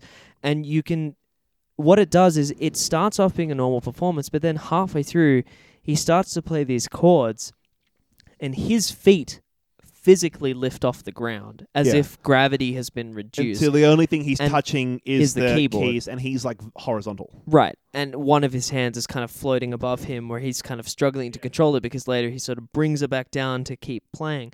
And the audience similarly is is starting to float off of the auditorium floor and it really does give you this sense that that must be what it felt like was that he was physically it, it's not explicable in the bounds of reality Physically and tangibly better than everyone else. Right. And it sort of almost serves as this metaphor that shows he what he was like. elevated them with him that he Yeah. felt that sense of elevation above reality and that they were elevated too and that for a moment everyone in that room was sort of sharing that experience and i thought that was actually an incredible way to show that I think not so. just visually but in a storytelling sense in a musical sense yeah. where you've got this entire group of people that are breaking rules to show a thing happening to and really what that's that's important because it's what Elton was feeling it's not important Yeah. because that's what actually happened it's important because it made Elton John feel that way and it never happens again And I think and that's so, one of like yeah. it's just going to be that magical experience he's going to be able to hold on to for the rest of his life but the problem was it never really did that again I agree. I think that that's one of the most valuable parts of the musical surreal kind of aesthetic. yeah I suppose you could go with like a I don't know why it's sprung to my mind, but a sort of dramatic film that has a normal drama plotline that is surreal as a film like Big Fish. Like that's not a Sure. musical, but that has a drama plot that's very surreal and strange. I suppose you could have something like that, but considering it's about a musician who has all these ra- crazy songs with quite vividly Fuck, I would have loved. I, lyrics. I was I, I, I was struggling to put the pieces together in my head, but I, then it clicked. I would have loved a story where Elton John tells this story and it's it's completely surrealist. and he like he meets the Rocket Man, And he, says meets- like everyone's feet were off the ground, and it's literally happening. That would be much better than Yeah. what happened. That would be great. I would have loved a lot more of those surreal moments Yeah. in the film, and I think that that's There's one a of the few more, Yeah. but they're all sort of trite. Like Yeah. at one point, he's sort of playing on a grand piano and it's spinning round in front of this audience, and he changes costume a couple of times, so it's sort of Yeah. using that to show the passage of time or whatever. But it, it doesn't have the same impact. I felt. Yeah, I think that my main, if we talk about, so we can probably finish by maybe talking about our favorite bits of the film. Yeah, But, I mean that um, was mine. Okay, uh, I th- I think that m- my main problem then, I think I only in passing mentioned it before, was just the idea that it tried to have a lot of emotional beats in the film, with Elton John sitting down with people saying, "I'm sorry for this, I'm sorry for that." That we don't have to talk about it, but there are whole characters that are introduced only so he can apologize for them, and for that character to be completely dismissed. You're talking about one specific character, Yeah. especially, right? And yeah, right. that was my worst moment. where you're like, hold film. on, who the fuck is this? What what's happening? What's Elton John apologizing for? If you give a shit, we're gonna spoil this little bit because I can't not talk about it. Yeah, But okay, if you care about this, go watch it. You've got like five seconds. it's, yeah, Four, it's not a spoiler. Three, Yeah. two, one. Okay, great. In real life, Elton John did marry a woman at a certain point. That happens in this film. I think over the course of, I'm gonna be generous, two minutes of Yeah. screen time. This woman is introduced, not named. She says, "Wow, your life must be lonely." He looks at her lovingly. She looks at him lovingly. The next scene is them walking out of a fucking church having just been married. And the next scene is them sitting with her tearily eyed at a dinner table and him basically saying, I'm sorry. And then it cuts to him basically saying to someone else, Yeah, I'm still gay and, And I we're di- married her and it was a and I'm mistake. divorced, and yeah. she didn't deserve it because she was a nice woman. And that's when she's named. And then Yeah. it's never talked about again. And so I, I spoke to someone recently who said, like, yeah, but like you watch them come out of separate bedrooms, so you can sort of figure. I'm like, yeah, no, no, no. You introduced her two hours into the movie. Either don't have her in it at all. Yeah. In the the pick pick your moments. I don't need to see every single second of this dude's career. And again, I'm sure that that's something that similarly happened to Freddie Mercury, where he thought that he could love a woman and that that would solve a lot of his problems, but Yeah. that he just couldn't quite. But it was done, and I never thought I'd fucking say this. It was done a lot better in Bohemian Rhapsody, yeah, where it Well, actually think- showed that impact of that relationship. I think a lot of stuff was done pretty well in Bohemian Rhapsody. yeah, Perhaps in comparison to this. The- the- the pro- okay, finishing off though, because we could complain about the plot. I think you get it. I don't think a lot of the plot and the emotional beats are that convincing in this film. yeah. It's uh, bottom line. I think it's not worth your time. Well, see, that's that's where I kind of. I don't know. I kind of found myself being bored in some bits, but it's only because there's so much plot stuff and there's not Mhm. enough musical stuff. Like this, You want to watch a live Elton John concert? Yeah. I think um, that's what you want to I, watch, spo- like, well, I wanted to watch the reimagining and the surreal kind of musical nature of Elton John's music uh, put to his life. I Right. liked the idea of the the new song being set to his childhood scenes. I liked when another benefit of being in a musical is they can just pick whatever songs they want and put them wherever they most suit. Yeah. Like the Saturday Night's Alright for Fighting sequence, where it first starts as a big dance musical number. I thought that was pretty good. I thought that was quite fun, and it was a good way to introduce the whole surreal nature of them being in a musical and dancing in a carnival Yeah. and all that. Um, I thought that the Your Song scene, where we watch him writing Your Song, was very good. That's not necessarily surreal, but if you're not a big Elton John fan, you're gonna have to go and figure his- out which one that it's is. his big hit. You'll Yeah. know. There's a couple of scenes where you watch them writing music and it's really interesting. Um, and I suppose that it's just let down by I think in total a good half an hour of exposition and story stuff where you're literally sitting there being like, "What's happening right now?" yeah, it was a. It felt like a mess. It was. Yeah. It was a fucking mess. Like it felt like they had 15 dot points and they had to cover all of them, and then they also had 30 songs, and we had to. There were too many performances in this film, Yeah. or there were too many story sequences. They had to work out more of a way of getting the songs to tell the story, or cut some songs and cut some story and have it be a slimmer film. right.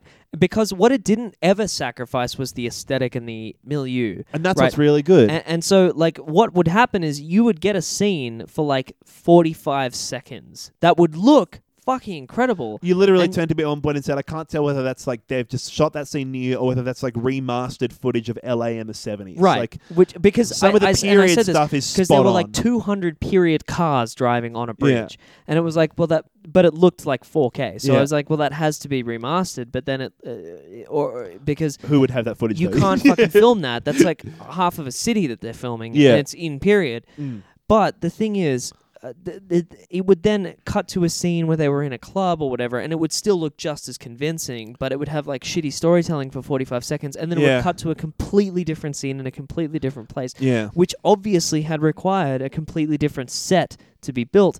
And I think what it made it feel like was that they had developed these rich, beautiful locations that then were whirlwinded through Yeah. and not given any time to marinate in us as the Yeah. viewer. And so it it it gave this film a completely rushed messy sense yeah. where we didn't actually get to delve beyond the superficial of any of his characterization um, and it was just spectacle without any kind of substance I think so. And I think it's all represented by the opening scene in which Taron Egerton introduces himself to the AA meeting and says, I'm a drug addict and an alcoholic and a sex addict and a shopaholic. there's more than that I watched an interview where they sort of comment on the fact that he, he's listing all his fucked up problems and it's played for laughs. yeah Um, but it's like, eh, yeah, I would have loved it if the movie just focused on one of those things.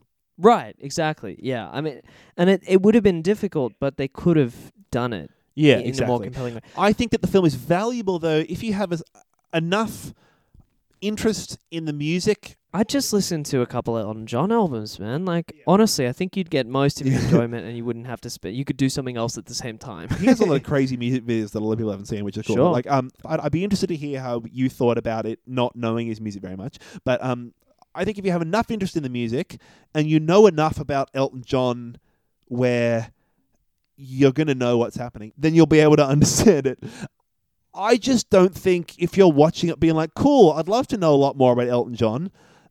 I don't think it stands well as a movie. no, Like So- I've watched a couple documentaries and biopics and shit in the past where if you don't know what's going on, it's just a terrible movie because you don't have any idea what's going on. I don't want to stand up here and be like, I understand Elton John. But it's like, I just think if you don't already love Elton John, I don't really see if there's much merit in this. But Right. the flip side of that is if you do like Elton John, I reckon it's worth your time. I reckon the costumes are incredible.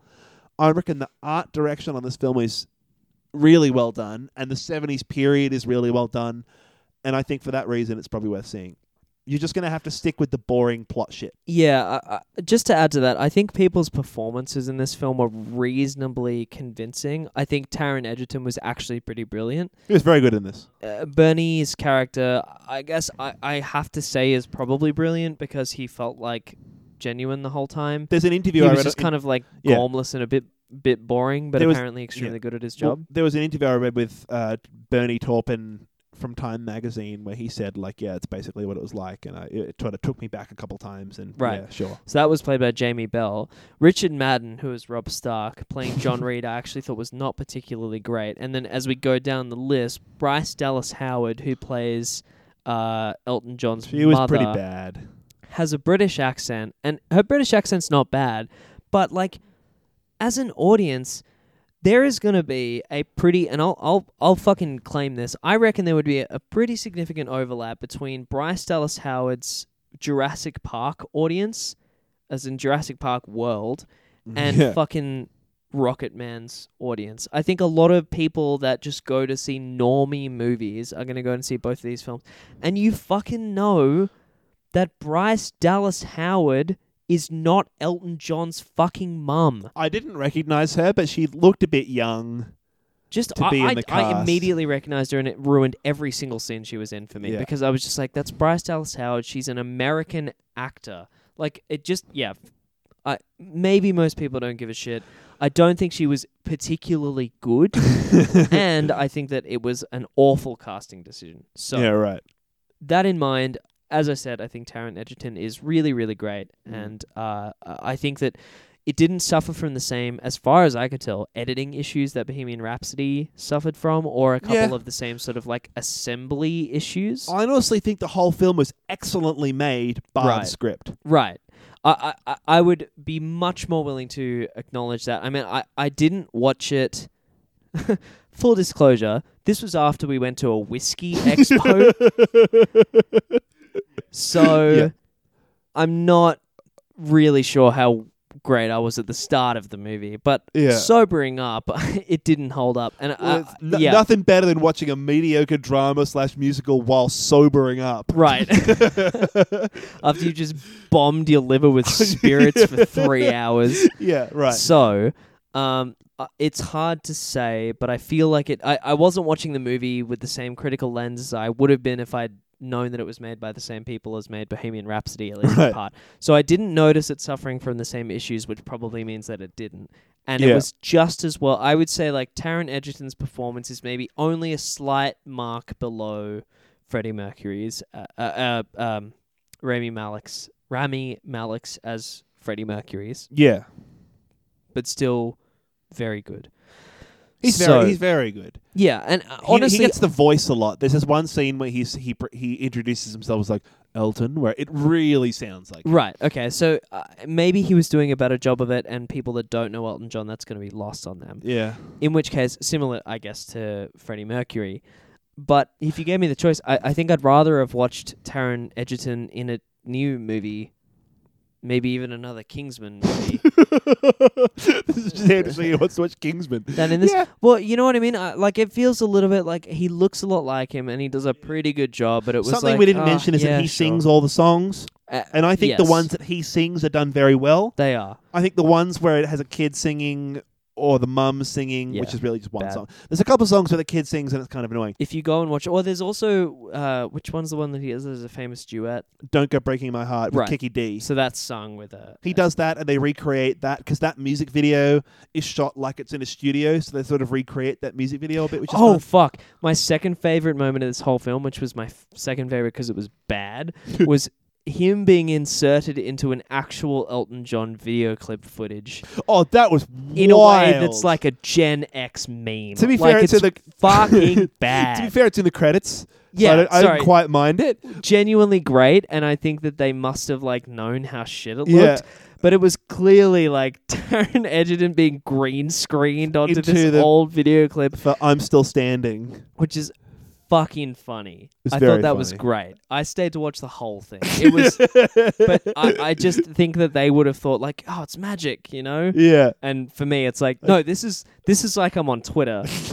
this is good shit. Like, yeah, how fucking Yeah. Funny would it be if they um, actually did this? But they actually did it. Yeah. So yeah, I'd be curious to go back and watch this movie if it wasn't on a come down, but to be honest, I didn't in I there was so much of this movie where I found myself actively bored. right. I seriously think listen I to probably wouldn't. Elton John's music. Like, if you want I think my that's ninety percent of your experience. Yeah, if you want my recommendation for Elton John albums to go in on, I'm a bit of an album guy. Yeah. I think that the best Elton John album is probably Goodbye Yellow Brick Road. It's a double I'd agree with album. that. It's got a whole bunch of great songs on it that are real rockers at the start, and it transitions into a lot of softer, almost country type music at the towards So he the was, end of he was, as you said, he was part of a blues band, and so he's got that real like country blues. He's got a country right? blues kind of voice. He jazz. was he had a very broad taste in music. So I think that album kind of captures his variety very well. yeah, There is an album that he and Bernie wrote in the mid 70s, right after they released all their huge albums with songs like Tiny Dancer and Daniel and Goodbye Yellow Brick Road and Candle in the Wind and all that shit, um, called Captain Fantastic and the Brown Dirt Cowboy. That doesn't have very many singles on it, but the album itself, I personally think, is very good and it's autobiographical. So it tells their story of their rise to fame in a very strange, poetic, metaphorical I reckon you could bet on that as being a great experience more than you could bet on this movie being. Yeah, and that, that album's very good. Yeah. Um, so I think if you want to go in on a couple albums for Elton John, maybe that might incite you and inspire you enough to watch the movie and get something out of it. I certainly got a lot out of the movie. I had the opposite where I wanted to listen to his music after I watched the movie. I think if anything, it gives you a really good appreciation for his music and for his lyrics Yeah. that a lot of people don't have. I think a lot of people write off Elton John as that weird, flamboyant dude from the 70s that wrote Crocodile Rock without appreciating how much of a musical genius he was and how great and poetic and elegant his lyrics are. He's got Yeah. some brilliant songs. I think if I could have asked for the movie to focus on one thing, it would have been his brilliance in the ability to convert Bernie's lyrics into something that was just magical. Well, I like think I think that was the yeah. be- the best parts of the movie for me, other than where it surreally illustrated his experience, were when you watched the magic of Elton John actually happen. But it was so maybe it was one it was scene pretty fleeting. like two yeah. scenes uh, and for me like maybe that would have been tired after the first time they properly reflected Yeah. it but i just wish like for me that that's the interesting thing about him is what an actual genius he was to be able to take these words and sort of see the way that they felt enough to play Yeah. that on a piano But then So- also you're like, how do you write lyrics without a melody? That's also amazing. yeah it could have delved more into bernie's character because he was always just this dude that mailed lyrics Yeah. And, uh, and and we don't really ever get any insight from him other than he's like, "I love you, Elton, but also I'm not gay." well, they- they're also they both share the um the amazement at the fact that it was literally just a random envelope that the dude picked and gave them to him, and now they're Right. like one of the most profitable, iconic songwriting partnerships of the century. mm. That like he could have like. The publishing guy could have just picked any random envelope full of lyrics and given it to. I think it would have even been more interesting than most of what they showed for them to show Bernie's writing process. Right? Hear me out. This is what I would do differently. Bernie's writing process, even if that's boring initially to watch on screen, because you'd be interested as Watch to a why you were seeing it. man write on a pad Yeah, with a pen. come up with ideas, refine his craft, refine his art. So every one interesting thing that I noticed was that every Bernie Taupin lyric sheet that we ever saw in the film was completely free of any corrections or errors. So I want to know, did he write those repeatedly? Did he like scribble them down and cross things out and get them right or whatever? Because we see him writing one at a dinner table. And he sort of, or the breakfast table, and he finishes it and gives it to Elton, and that's the final copy, right? The one song you see is uh, Bernie Taupin scribbling down the lyrics to your song at breakfast. He goes up to brush his teeth, and by the time he's come back down, Elton John's written the song. which apparently is sort of basically how it happened. Right. I would have been interested in seeing how Bernie came up with those lyrics and what he based those on, and then sort of Yeah. intercutting between Elton slowly developing and kind of like trying to get these record deals and playing as part of this band while we see Bernie write and write and write and write, and then have him mail it off, follow that envelope in on its journey of like serendipity The shit gets crazier and end- crazier. Yeah, right cool. to end up in the recording i- or in the uh, producer's office and Yeah. then finally elton john walks in and it's kind of almost from the perspective of bernie's envelope and it's candle in the window. elton walks in yeah exactly and he takes it out and he's like uh this one and the envelope is the thing that's important Oh, right, the first one. fucking Yeah, that's cool. yeah I think that would have been a more interesting way to reflect the, the, the crazy serendipity of that being the envelope he picked out of the And stack. that could be a whole musical sequence as you go. Yeah, right. right. That kind I of surreal stuff's what I wanted. more interesting than than anything that happened in the Well, film. because there's a lot of weird scenes with just contract negotiations and stuff that aren't necessarily very interesting. Right. And Yeah. yeah, exactly. and and similarly to to Bohemian Rhapsody where it was a lot of like what felt like the people actually involved in the story acting as executive producers being like i want this scene to feel like a big fuck you to the people that told me it wouldn't happen Yeah, You know, that was a lot stronger in Bohemian Rhapsody than it was in this, but still, yeah. and it still happened where Yeah. they they kind of he fucks over a few people and he's just like it's not personal Yeah. and it's like yeah i don't give a shit about this crap i don't like this this has no grounding in reality i'm not able to empathize because i'm not a rich person or a musician like yeah it's Yeah. boring anyway Um, should we wrap it up? wrapping up Right. I Um, think, as you say, it's worth your time to go in on Elton John's music, but not worth your time to. Well, but my opinion is that you'll get that experience. You don't need to go in on this movie. I don't Yeah. think it's worth your two hours to watch it. if you can get a DVD or you can get it on iTunes and you can skip past the boring shit, I think that a lot of the cool sequences are cool enough to go in Mm. on it. It's well shot and well made. Uh, some of the CGI was dog shit. Oh, yeah. actually, Yeah. like properly, Properly properly, dog shit. dog shit. Where it was like, this isn't. Uh, this this looks like a. It re- reminded me of like the floop scenes from fucking Spy Kids. Like it was that, like that that level of CGI. Next So, week we're doing Spy Kids.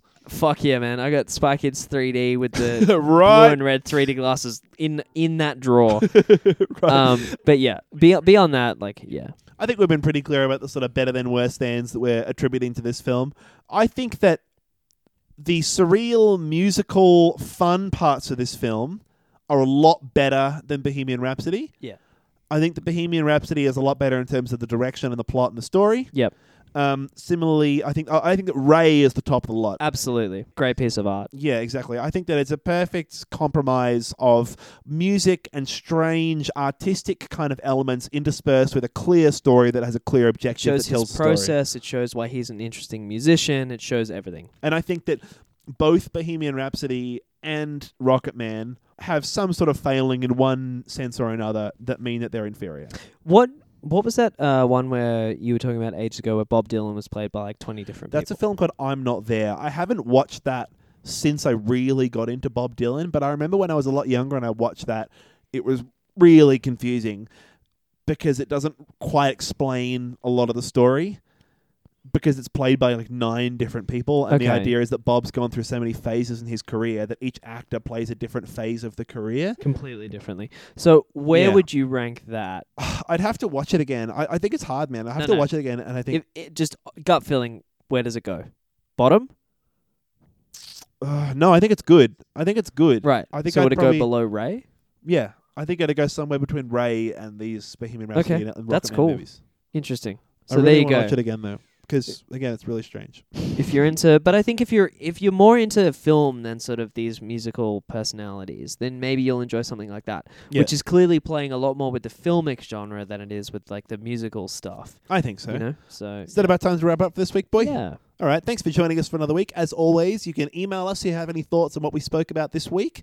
Uh, if you have any criticisms. Uh, keep them to your fucking self if you think that any of the the jingles this week we did were actually done by a robot or pre-recorded, let us know. do let us Uh, the email address is beefstationpod at gmail.com. Keep your emails flooding in, Gina and Marin. yeah. And mary to an extent Uh, mary's mary's a twitter dm we could just block the rest of you ingrates and still get the same number of emails. Email us, please. Um, Facebook is facebook.com slash beefstationpod. Search us up on Facebook, Beef Station, and you'll find us and we can update you on all the new episodes as they Mm. come out. Tell your friends. Uh, we're reasonably proud of this podcast and it's happened to 50 episodes now. i was gonna Us say churning this shit out. 50th bro Thanks, bro. you're welcome Um, if you could stop cupping my... Yeah, thanks. Um, uh, we've done we've done that about didn't happen that wasn't real i wasn't doing that We've done 49 slash 50 of these now. Um, and oh so, yeah, our first lost episode. yeah, our R.I.P. the lost episode. If enough of us, if we get a, if we get a Game of Thrones style petition out there for us to release the lost first episode, we just might. Thanks for joining us for another week. I'm Oscar. I am Andrew. See you later.